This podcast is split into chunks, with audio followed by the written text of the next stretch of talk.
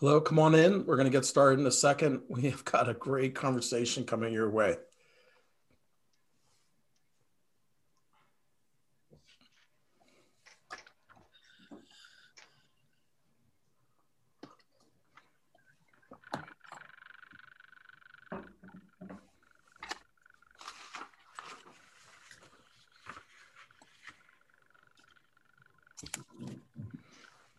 I know people are filtering in, and as you do, I'm going to just get started um, and welcome everybody. I'm Larry Jacobs. I am a professor at the University of Minnesota in the Humphrey School of Public Affairs and the Department of Political Science.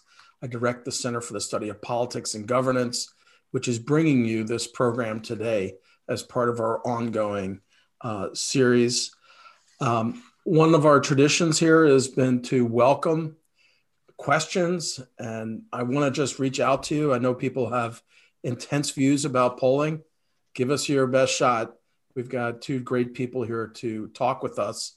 Um, and we're going to get to as many of the questions as possible. You'll see at the bottom of the screen, there is a Q&A button, and that's your way of getting into the conversation and bringing your perspectives into it.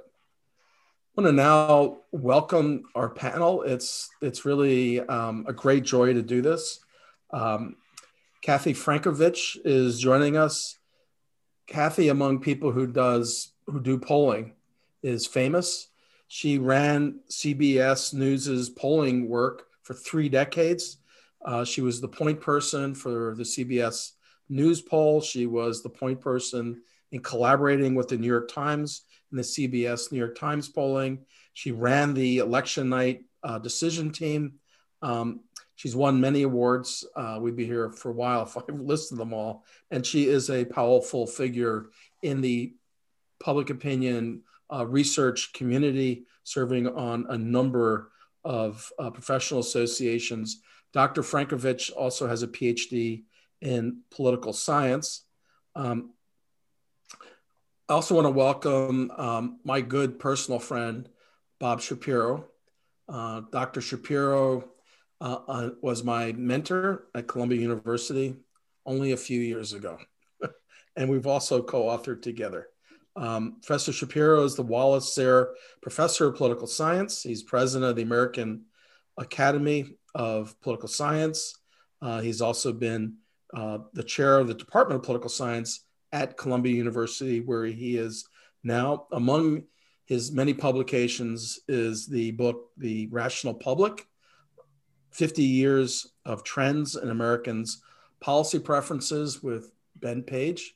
It was published by the University of Chicago Press in 1992. I tell you that because this book is still widely read. It is a seminal um, piece of work in the study of public opinion in America. So we've got two terrific, terrific people. Um, Dr. Frankovic, thank you so much for joining us. We appreciate it. Nice to be here. And um, Professor Shapiro, so good thank to have you with us. Thank you. Thanks, just, for inviting, thanks for inviting me. I want to just start out with the kind of um, some of the polling results that we had and then the election results that in some cases the the polls those just before election day were wrong, and in more cases, the margin was was off considerably in a way that underestimated Donald Trump's uh, strength. Florida is a case where the polls said that um, Joe Biden was up by two and a half points, and Donald Trump won by more than three points. Michigan, the polls were off by five points in in um, in estimating Joe Biden's support. Um, Ohio, again, a big difference. Um, the polls just before Election Day had Donald Trump up by less than 1%. He ended up winning uh, by 8%. In Wisconsin, another miss where you had um, uh, the Donald Trump's support underestimated by about eight points. The story doesn't get any better. In fact, it gets worse when you jump over to the Senate races uh, where again there was an underestimating of Republican support. In fact, even more so in some cases than for uh, Donald Trump. In the case of, um, of North Carolina, Remember, before election day, experts were saying it looked like the edge was for Democrats to win the majority in the United States Senate. That's that probably isn't happening. We'll see what happens in Georgia with the runoffs. But in any case, if you look at North Carolina, the Democrat was um, uh, estimated by the polls just before election day to be up by 3.2 points. Um, the Republican won by 1.8 in Maine, which which Joe Biden won by nine points. The Democrat um, Speaker Gideon was estimated to be ahead by two points, and yet Susan Collins, the incumbent Republican senator, won by almost eight. Bob Shapiro, this looks like an absolute fiasco. Well, it, it, it, it, looks bad from the standpoint of uh, underestimating Repub- Republican votes. Uh, in, in, in, terms of you know my, my perspective on this, my perspective on this is the comparison with the 2016 uh, election, where you, you saw a similar kind of thing. Um, and you know, and as you know, as Yogi Berra, as Yogi Berra said, looking at this current election, it's kind of deja vu all over again. But but he but Yogi would also say the similarities were different. And the one difference is is that the the, the, pollsters at least got the outcome right in terms of which party won the both the national vote and the um, and, and, the electoral vote. But clear, but clearly there was there was a you know a, a, a, pro a pro Biden you know bias in those in those pre-election polls, which, which which poses a puzzle. And you know, ironic here, and I don't know, I don't know how much further you want, want, want me to go into here or save for later, is that the uh, the pollsters thought the polling community thought they had a good handle on what the problems were in 2016 and they had to do with uh, a couple of things. One of one of which was they underestimated the the proportion of white voters without a college degree, and then there were undecided voters that broke uh, in the in the you know right right before right before the election, and you would have thought they would have compensated for that in in some way. The jury's still out in terms of whether they did or not. Larry. Um, Dr. Frankovic, um, you know, there's been so much commentary on uh, these results New York Times had a bold headline just a few days after Election Day saying, wrong again about the polls.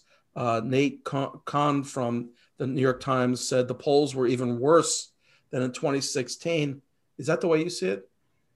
No, I, I I've lived through many elections, as you noted earlier, um, and I've seen this happen even in cases when polls in the long run look pretty good. Um, I, it, Everett Carl Ladd, a famous political scientist, described the 1996 election polls as the worst since 1948. It's going to be as much of a black eye as the misestimates made in the Dewey Truman election in 1948. So, so these things happen. It's kind of a natural response. That said, there are a lot of things to talk about in this in this year's polling.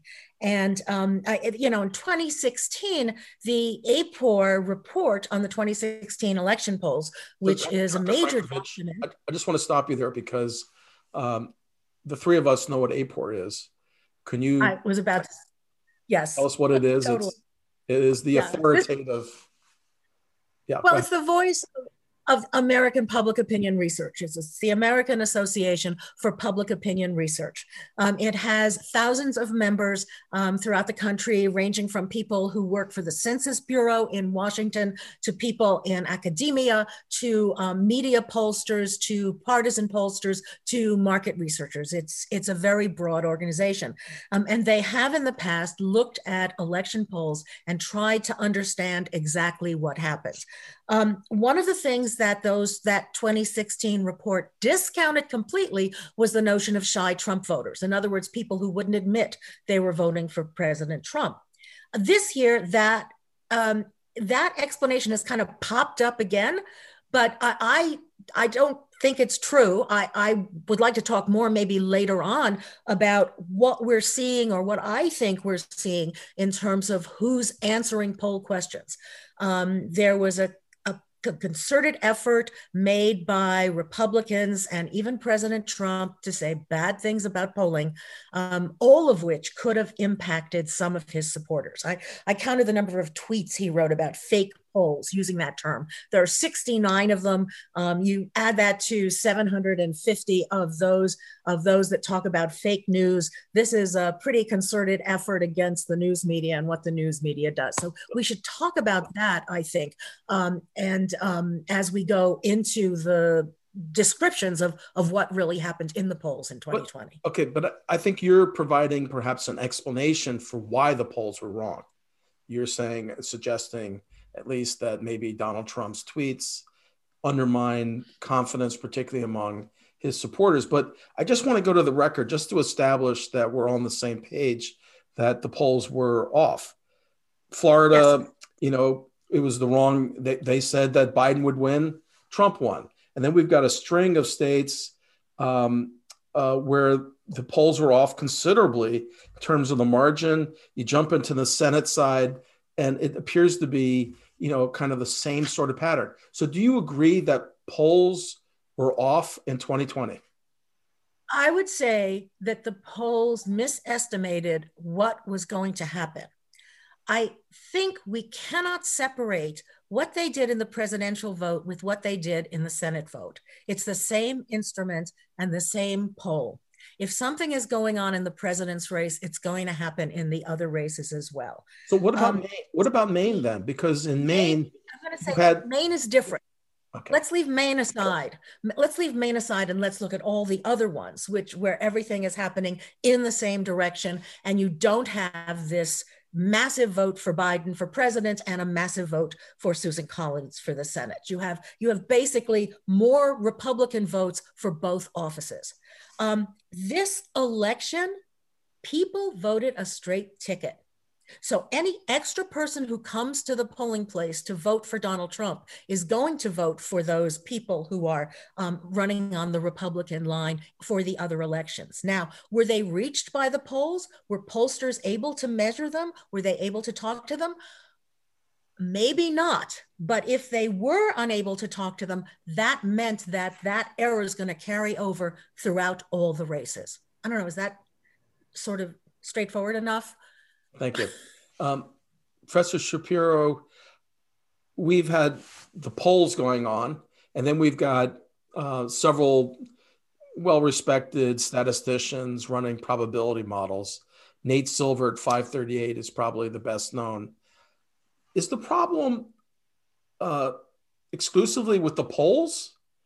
Or does some of the blame for this sense of the polls being wrong and and, and, and the mistakes that were made, is that due to the probability models, which may be creating a false sense of, of confidence about who's going to win? It's kind of in the bag for Biden, so to speak. Well, I, I, I think that there are two problems here. One is the quality of the polling data themselves, which which influence what kinds of predictions come out of the model, and that and that that led to the predictions that, that came out. But the other problem is a, a communication and perceptual one, though. And uh, what, what stunned me in the current you know, discussion of, of, the of the of all the um, election models was that you you had you had the same overconfidence expressed in the, uh, the descriptions of the model results this time as, as we had in 2016, and, he, and even even in some respects a little more so, especially given the context of what happened in 2016. Now Nate Silver did keep hedging about the probability, you know, a possibility that that uh, the, the model the model could be wrong. But when you when you keep saying 80%, 85% over and over again, you get this certain you know perception, and it would be better just not not to emphasize it quite in that you know in, in that in that in that same way. And um, let me ask you uh, just more broadly. I think a lot of people, including I have a hunch, some of the people watching this, have reached the conclusion that polls are not worthwhile. They are simply, you know, a, a lark um, is that true, or are we just too fixated on, you know, polls an election day with with high expectations? Uh, Dr. Frankovic. Well, you know, people are starting to put out polls on the Georgia Senate race uh, runoff. So I I would think that nobody's sort of putting the brakes on conducting them and and as we all know i mean this is really the only way that it's possible to measure the opinions of the public.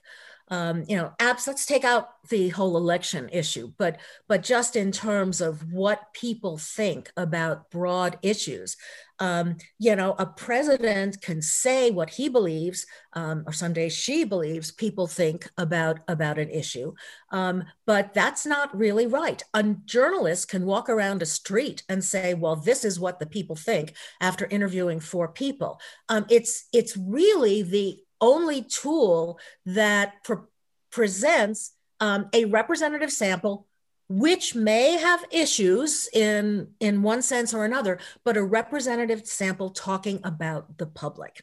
Uh, and i think that we don't have a substitute for that now. Tweets don't make it. Facebook posts don't make it. Um, and um, you know they may measure something about a certain group of people but this is the last remaining way that we can talk about the American people with some justification that we're saying something that's sensible and more or less true. Professor Shapiro, there's a lot of polling going on outside of horse race polls with a couple candidates.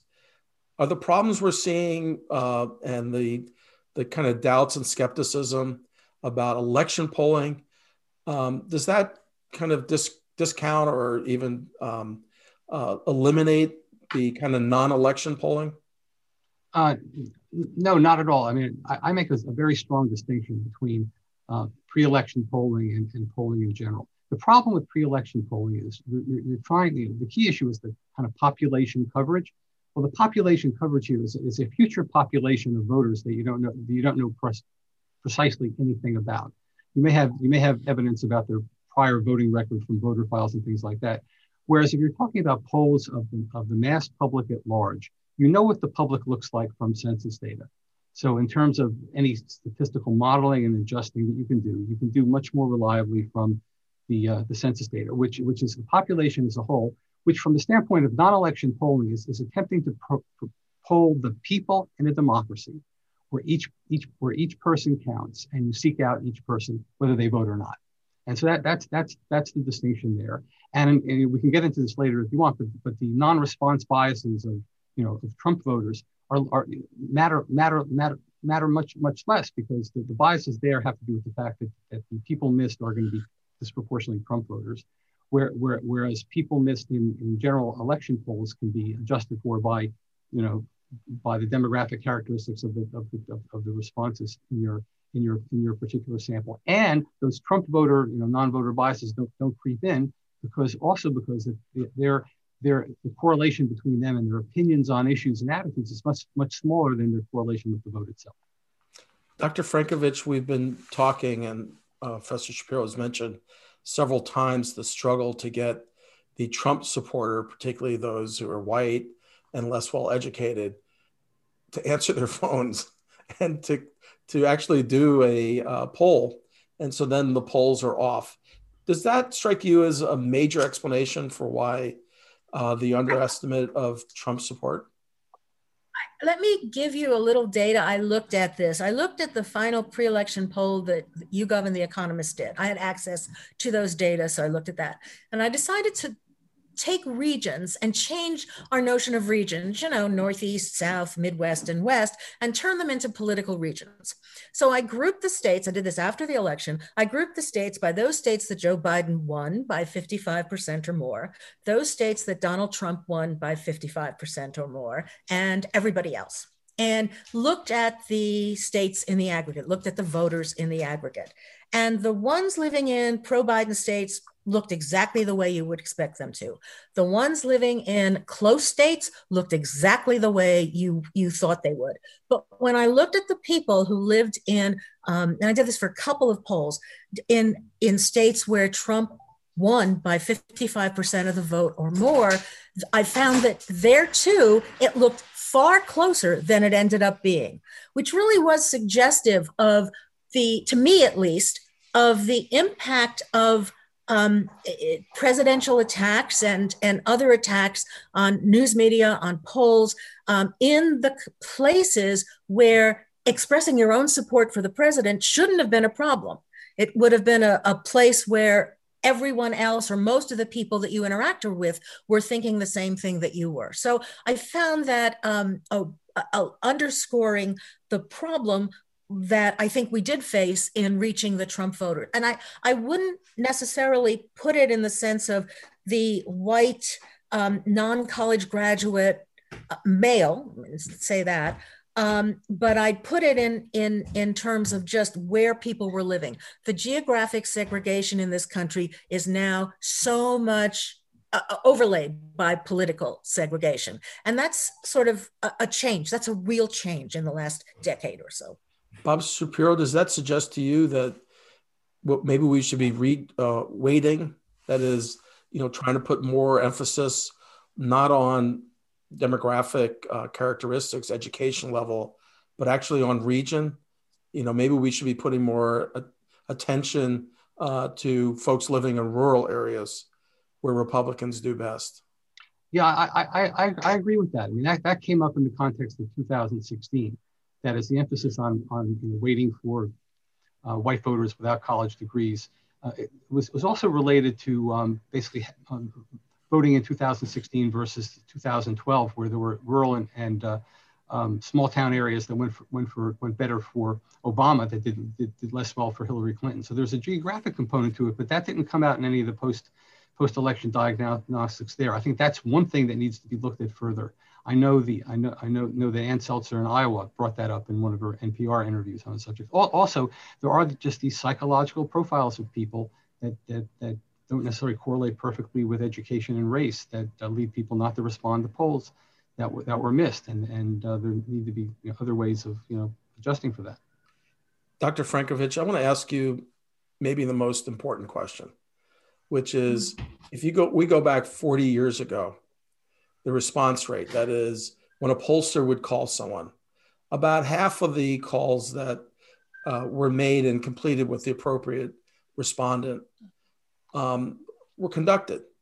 Today, the response rate is below 10% and often around 6%. Is it possible to actually uh, produce reliably reliable samples uh, that, ref- well, that genuinely represent the population. We've got such a small number, and now we're worrying about that small number not having, you know, these very important politically uh, notable uh, groups. Yeah. Um, of course, it could go away in the next election, but but let's assume it doesn't. Um, I I think that um, the the drop in the response rate comes after the polling industry has taken account of an awful lot that has changed. Um, they've adapted to the use of cell phones, mobile phones, and adding them to landlines. Um, they have, you know, managed to figure out how to weight them so that they're the right proportion of the sample. Um, so they've they've done things they need to do. They have diversified their interviewing uh, force. There's there's a little bit more diversity in the in the profession itself, which is a great thing. Um, but um, I, I think that it's it's sort of this response rate issue is is one of the reasons we're seeing an explosion of surveys that are done with online panels. Um, they are they are they have their own issues um, and and you can raise the same issues about them as you do with telephone surveys. Um, are, do they represent the entire population? Well, increasingly so as as online access increases, um, and um, and you can go online on your phone. Um, and, but um, you know, there's one one difficulty, and that is, of course, they need people to opt in and agree to take polls. And there may be something going on there. That's the same sort of thing that is um, affecting um, the response rates when it comes to telephone surveys. I, I, think it's probably worth noting is that we didn't see a big difference between, um, or I didn't see a big difference between telephone surveys and online panels this election year. Could you just give us a sidebar on online panels and name one or two prominent examples of it for people who aren't familiar with them? Well, uh, um, I'm going to try not to make it too complex. There, there, there are there are some online panels that are created by drawing a random sample of the population by phone and getting people to cooperate, and then become part of a panel to which you provide internet access. That's one group that is much, very much like telephone surveys. Um, but the other one is um, like YouGov is one of them, um, and um, the one I'm I'm personally most familiar with, but there are many others as well, um, where people are um, solicited, asked to sign up, um, and then they are um, they are then interviewed occasionally online. So it's it's it's not a verbal yes and no, I agree, disagree with an interviewer. It's you and your computer basically um, making making judgments, and and um, and then weighted to the general population or the voting population. Um, YouGov does something interesting, which may be too um, specific here, um, but it does something interesting. It draws a random sample of the American Community Survey, which is conducted by the Census Bureau, and then does its panel, takes its panel, polls its panel or sam- part of its panel, and then um, matches them to the sample that it drew from the from the national um, American Community Survey. So, so it's it's an attempt to make the um, the online sample represent the actual population. But you know, these are sometimes difficult things to do, and there are there are issues with all of all kinds of polling this these days, um, and some are some are easier to solve than than others. It it is hard. People are busy. They don't answer their phone. Um, they may not want to give any information to somebody online. I mean, there's all sorts of reasons for um, non-response when it comes to to polls. Bob Shapiro, I want to come back to you on the uh, response rate issue. Used to be 50%. Uh, it's now down to 6% or so. Is that a a uh, a very knotty problem for uh, folks doing polling and relying on statistical um, weighting to try to get a representative sample.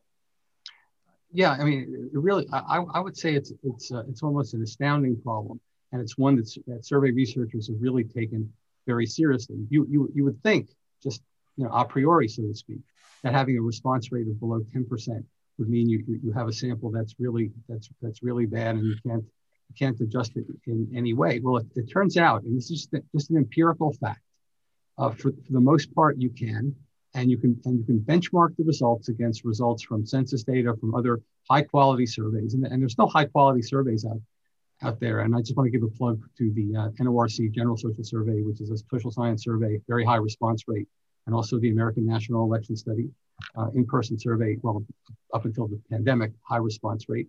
And, you know, we can benchmark things um, to those. And also, if we look at patterns of public opinion, uh, uh, trends over time, relationships of, of public opinion measures, you, you, you still find this, the same kinds of things. And granted, low response rate introduces maybe more error, but that's in the context of other sources of error in surveys that can affect point, as we say, point estimates of public opinion, things like question wording and stuff like that. So um, it, it, I, it, it's it, it's it's surprising, uh, but it's but it's it's an empirical reality. Yeah, in a certain way, it's almost amazing.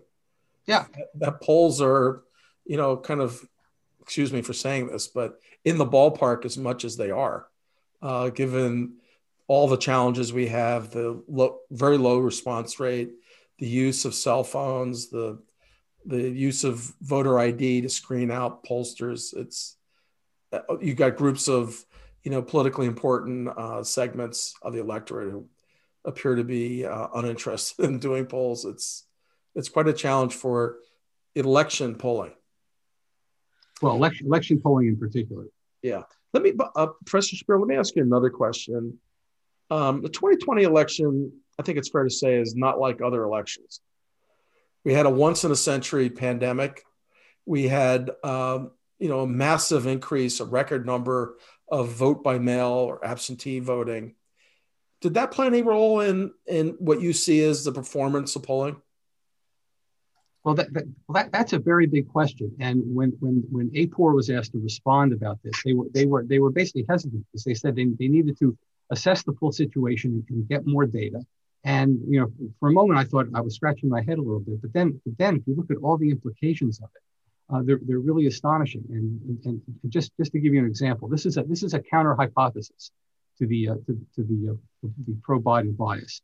What if it's the case that a lot of the there were a lot of Biden, Biden voters who casted ballots, uh, responded to surveys that were voting for Biden, but somehow their ballots their ballots never made it in, were never counted, or got lost.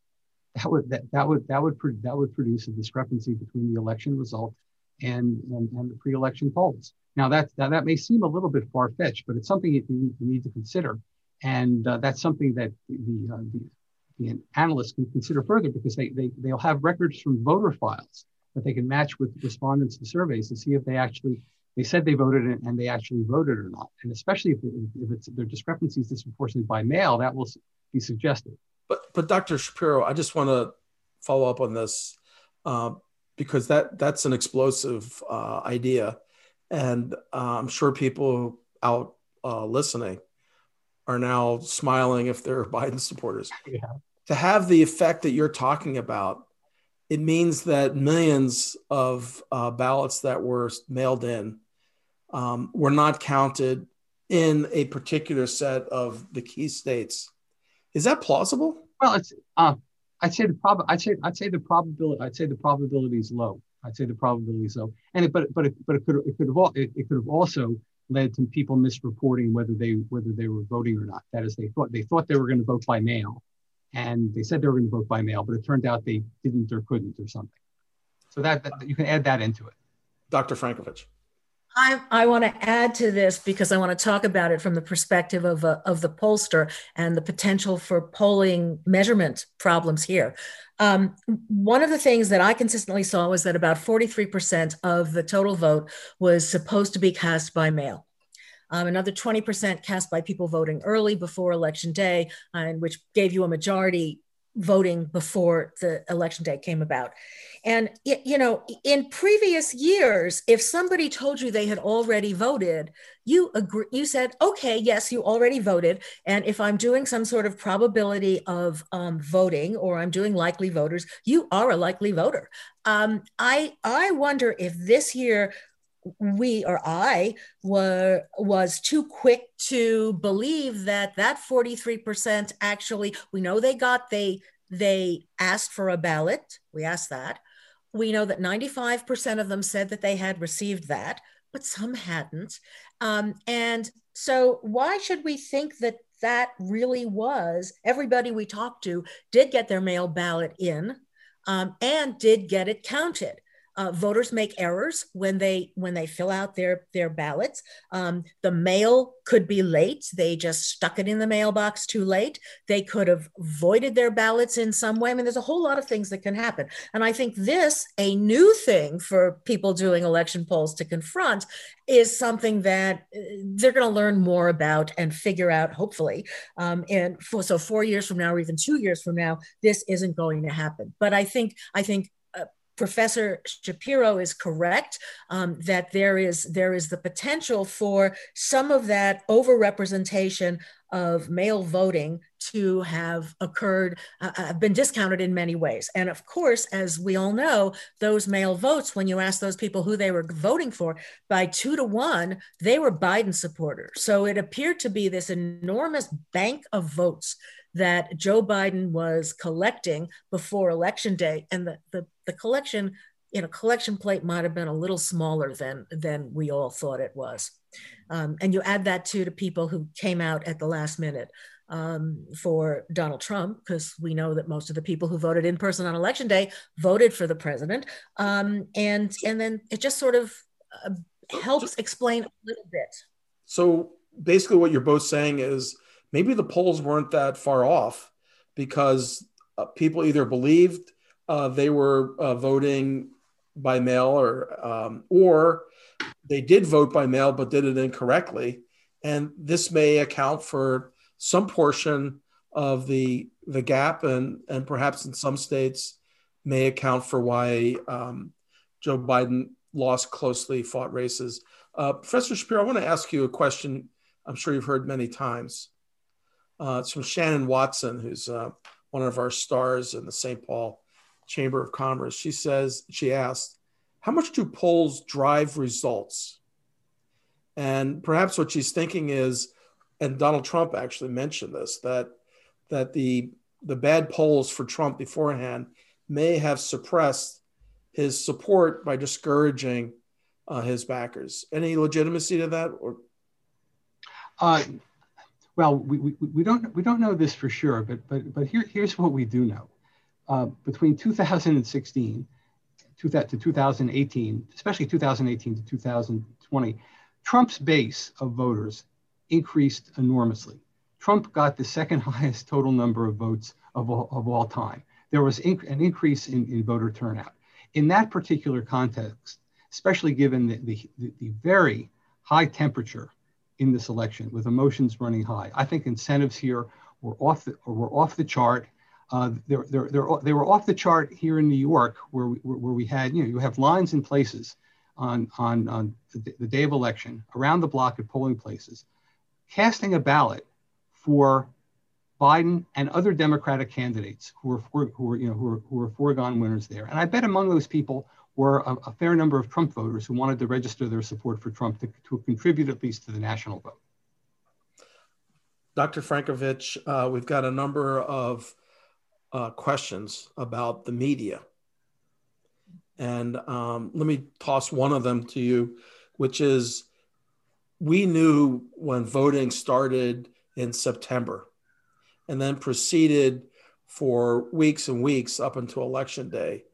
Um, and with states not counting those early votes, those mail in votes um, first, because they were doing the in person, same day votes.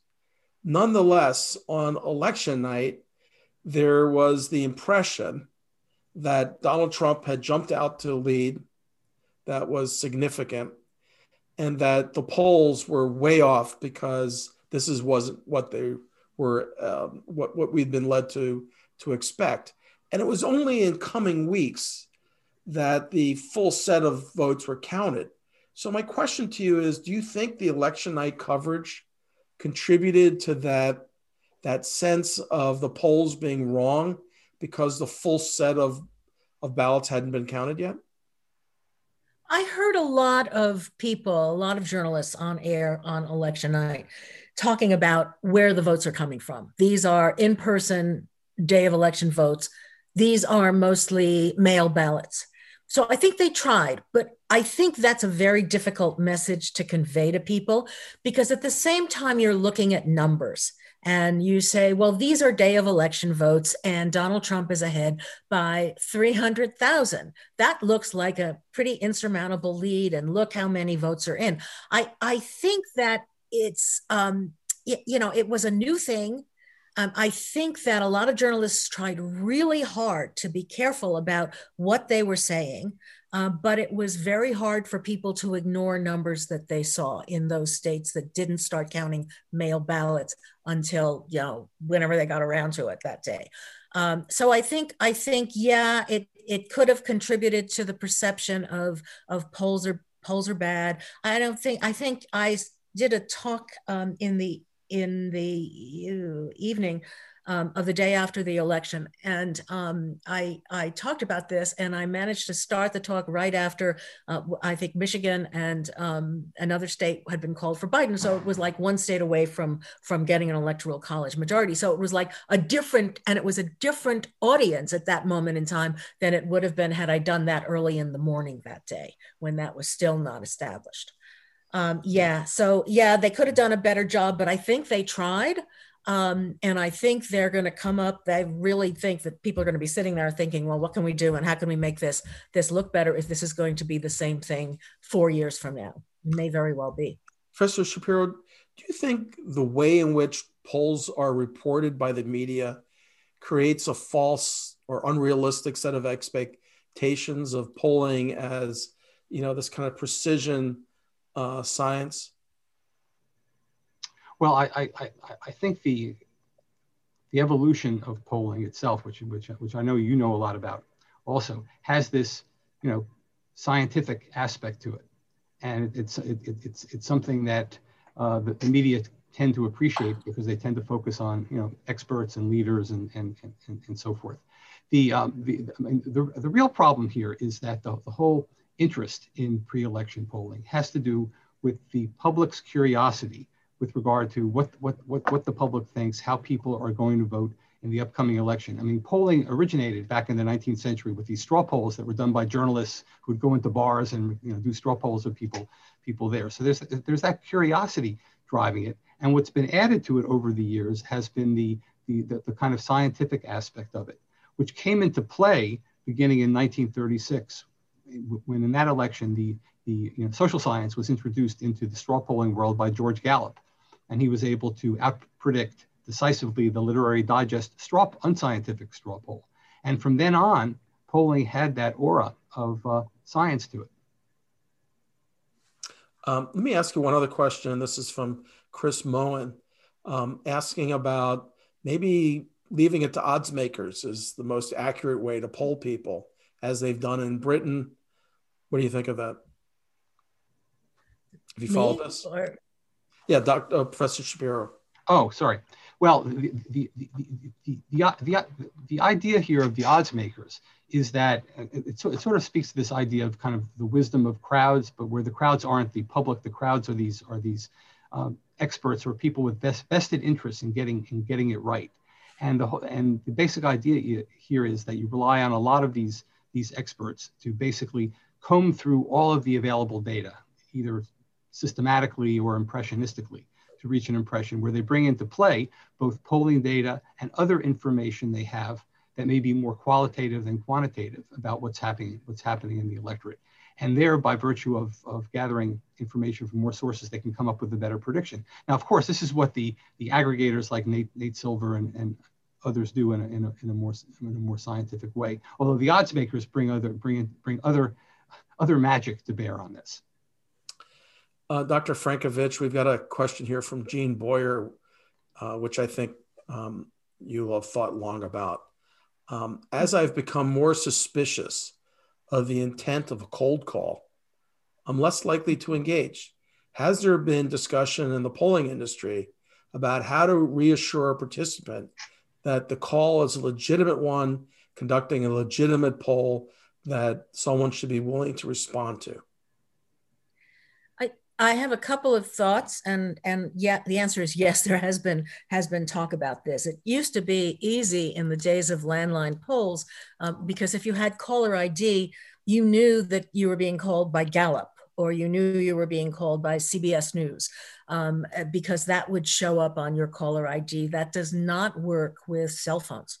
That does not work with mobile phones if the phone number is not in your directory, is not in your contacts. Um, so I think that um, there are there are people who are talking about doing other things. One is using text messaging um, in um, in in in surveys, not so much to um, uh, to, to, ask questions because that would take forever, um, but um, to um, to alert people that there is a, a, call that may be coming and when it will come. there are also organizations that send out letters beforehand. That's difficult to do in the days before an election. So, you know, it doesn't happen then, but it does happen with people who are doing other other survey survey research. Um, but it, you know, you have to get past that issue with people picking up their telephones. And uh, yeah, there's discussion. Um, is there a solution that's universally adopted or even adopted by a majority? Not not yet. Professor Shapiro, um, questioner wonders whether or why um, some of the Republican polls that were released publicly appeared to do a better job than the so-called high quality uh, polls by media organizations. Partisan bias? What's going on there? Well, that, that, that that's a, that's a very good question. I mean, I mean, I mean to, to, be most cynical, you could you, we can claim partisan bias and then you know, making making some things up, so to speak. But I don't think I don't think that's the case. What I, what I think what I think is is that has to do with how they how they view the likely electorate and the way the way they view it in terms of their likely voter models. I think they were probably inclined, and I don't know this for sure, but I think they were inclined to think that the other polls underestimated the proportion of Republicans in the electorate. And it was the case, from what I could tell, the pre-election polling, for the most part, had noticeably a noticeably smaller proportion of Republicans and Democrats in it. On election day itself, the uh, looking at the, the exit polls and other other data, it looked like the more things were closer, and even in some of the, the, key states, there were more Republicans than Democrats. And by virtue of weighting a little heavily by by Republicans in their sample, they, they got results that were more pro-Republican and closer. So does that suggest the a correction for the uh, scientific community that adopting something that people have sworn off for years, which is weighting to party ID, might have something to it in this well, year? Well, the reason they've sworn it off is that the part, party identification is, is, is movable. Um, and, it's, and, it's, and it's not fixed like a demographic um, characteristics. But the, the first thing that the experts are going to do in looking at it is, is to see if, if there was some, some, some demographic aspect that was off in the, in, in the, um, in, in, in, in, the polls compared to the actual, the actual voters. And beyond that, they've got to look, look at something that's more attitudinal, attitudinal and psychological. Dr. Frankovic.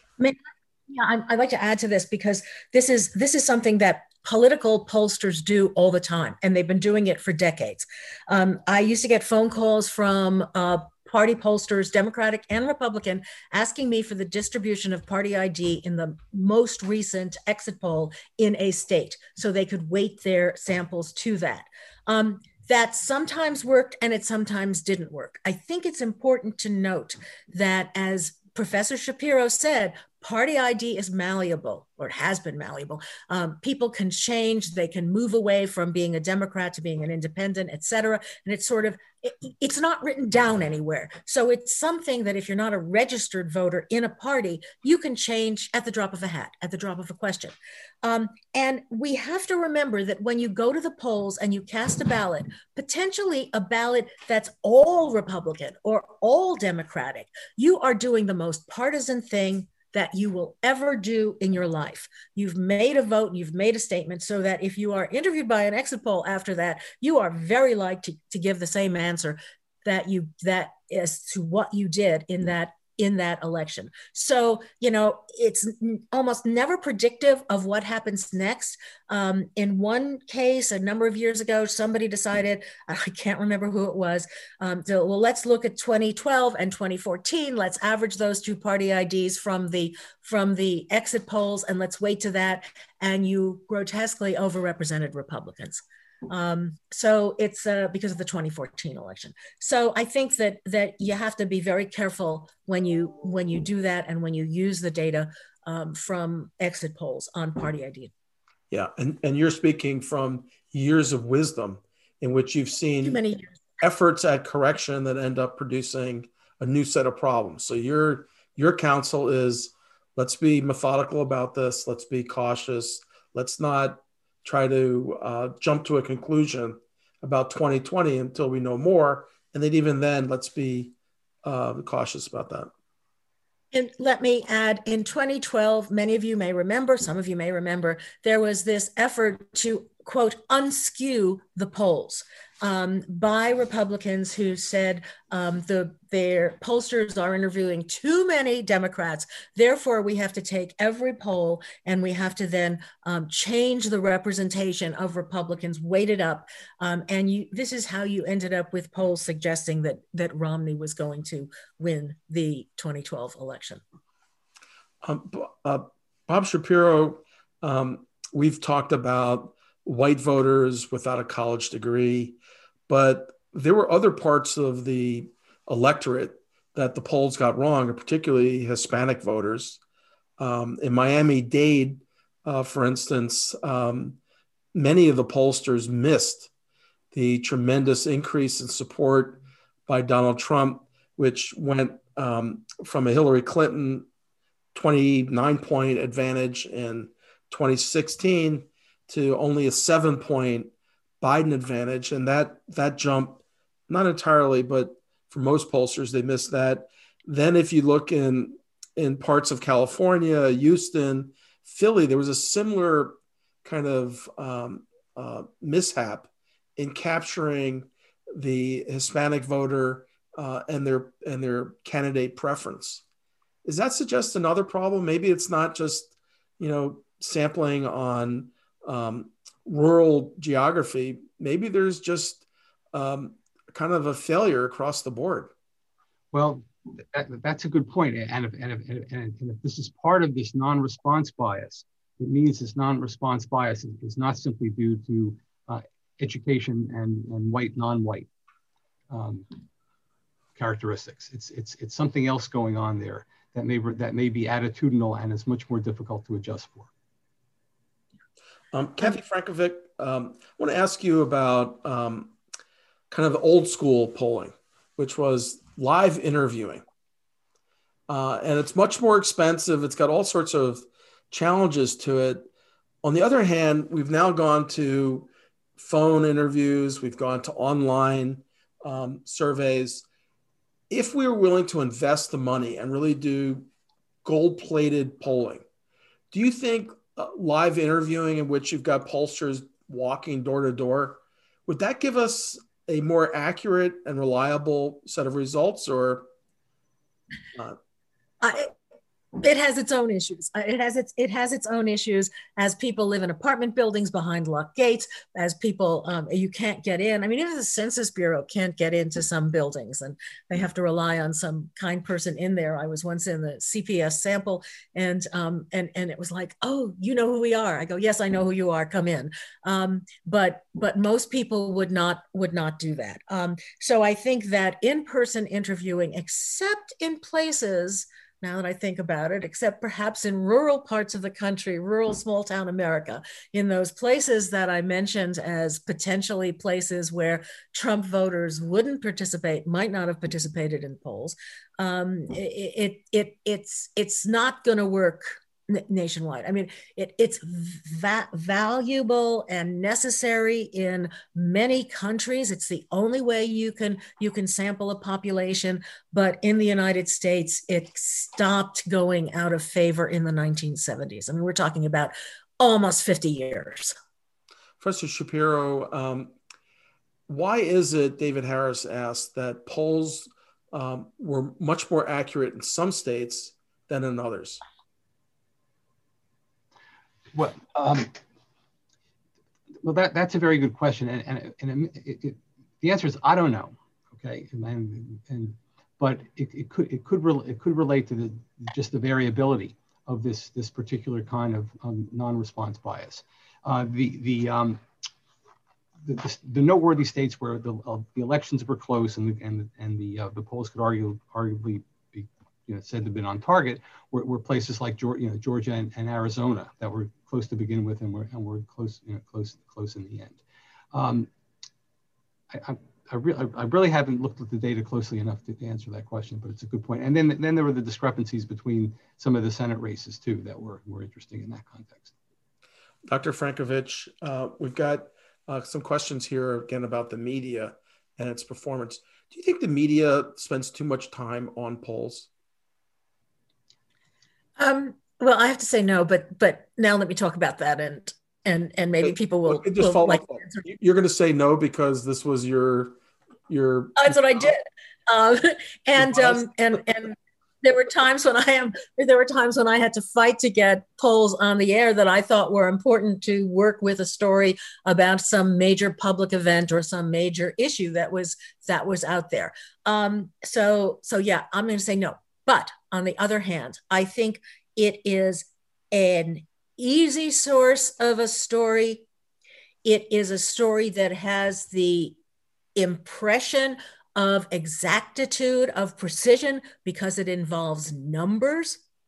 And you put a number in a story and people believe that it's true. I mean, that it's that it's precise and that, you know, being off by one point, you're wrong. Um, so there's there's a, a, rush to criticize. I think I think after the fact. So um, yeah, I think I and I think that uh, it's an investment.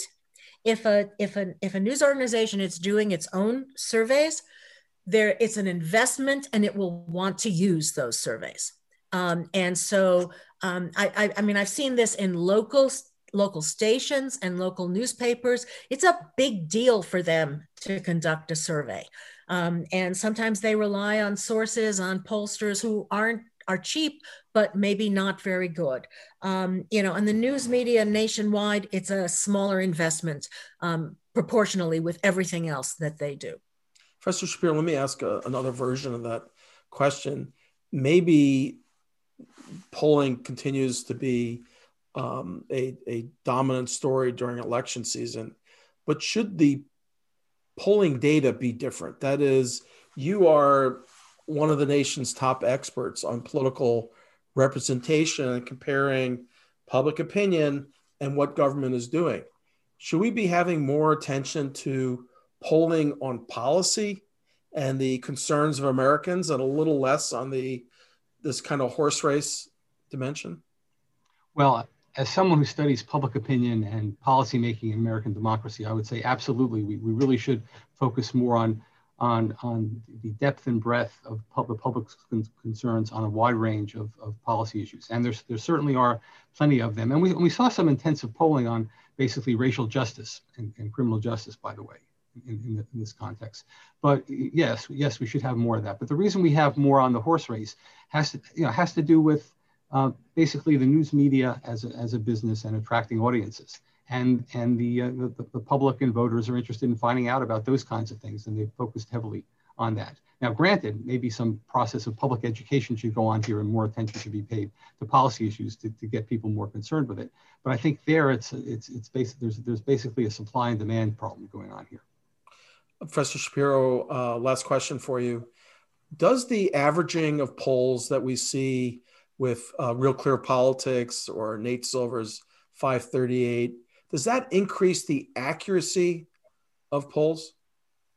Well, in in in in, in theory, it should, and for and for the most part, in you know the vast number of cases where those kinds of project those kinds of projections turn out to be accurate, I, would say that's the case. But I just want to go back to the question about you know about the uh, the variability that occurred from state to state. It could be the case. This is this is where the aggregation uh, is is is, is, is a negative, but, but can, can provide some insight. It could be the case that among, among the polls that were averaged in cases of predictions that were off, there may have been polls that, that had it closer to right. And it's, and it's looking at the methodologies of those polls that show that they're better polls that might, that might provide answers to the question about, about vari- variability and also what, what went wrong in the aggregation. The problem in the aggregation is it, it requires that you have the better, the, better the, the estimate requires more polls and more accurate polls. And, and to the extent you fall short on either front, you get estimates that are wrong. Dr. Frankovic, um, we've got a series of questions about whether we should even be uh, using uh, polls in the 2022 or 2024 election. Here's a question from uh, Joe DeFresna, who says, I'm not hearing anything that convinces me that I should believe election polls going forward with a big miss in 2016, a bigger miss in 2020. Why should we listen to pollsters in two or four years? Well, I think everybody has that choice. Um, I think that that you can choose to pay attention or choose to not pay attention. Um, I think the question is, what are the people who conduct polls and report polls going to do? Um, I find it very difficult to think that they are going to ignore them um, I think they're always going to be asking the question of, of who's ahead. If you go back to the 19th century, uh, polls conducted, uh, you know, polls conducted that would not meet any standard that we have today um, were, were justified by news organizations by saying you really need to know something about the likely outcome, um, about what people want before an election. We should know this before it happens so we can make we can make plans. Now, sometimes polls are more successful at doing that than they than they are, but you know, functionally, this year we expected uh, the public expected Joe Biden would win the election, um, and you know, it, it was very interesting. Um, we we knew that people believed that he would win the popular vote, but if you asked people whether he was going to carry the electoral college, the answer was more often no than yes.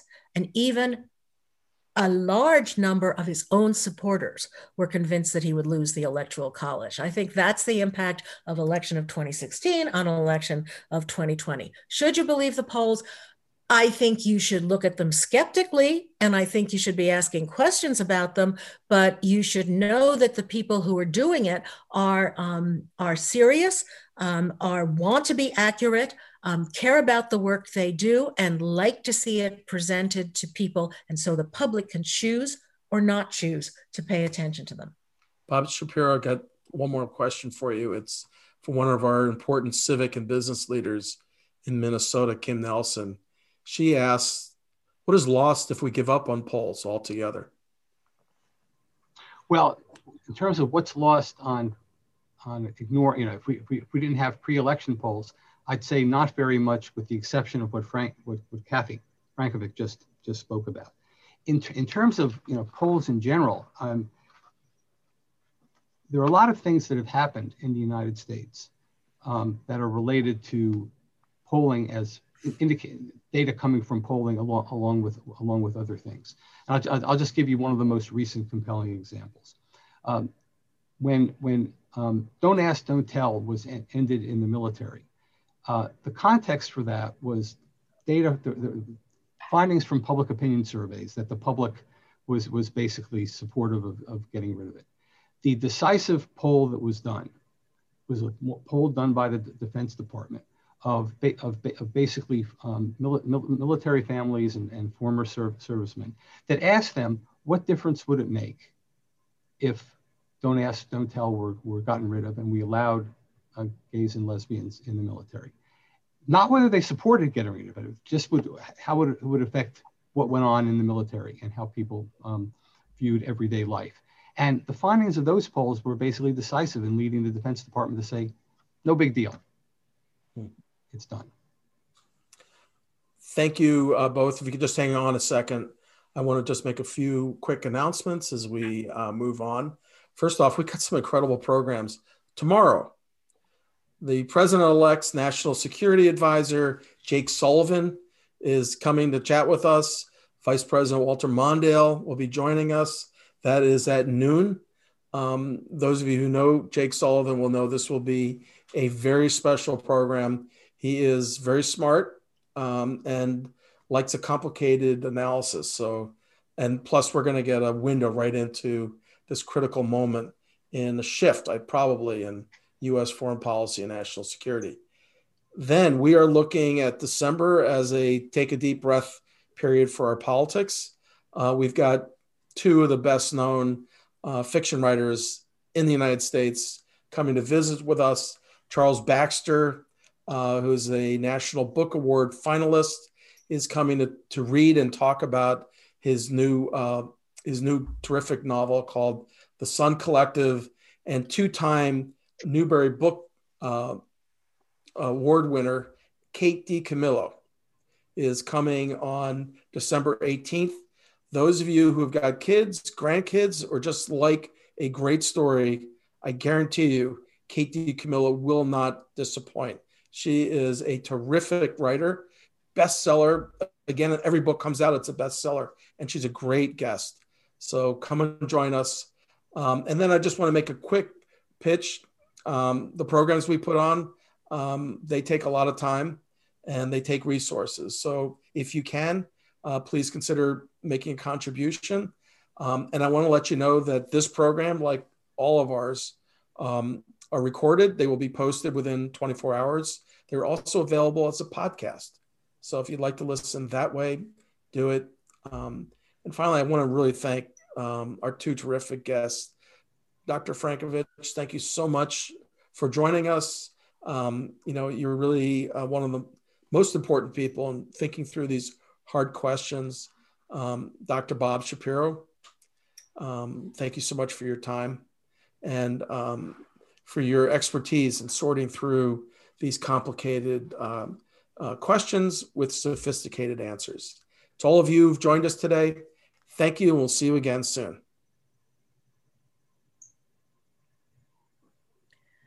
Huh.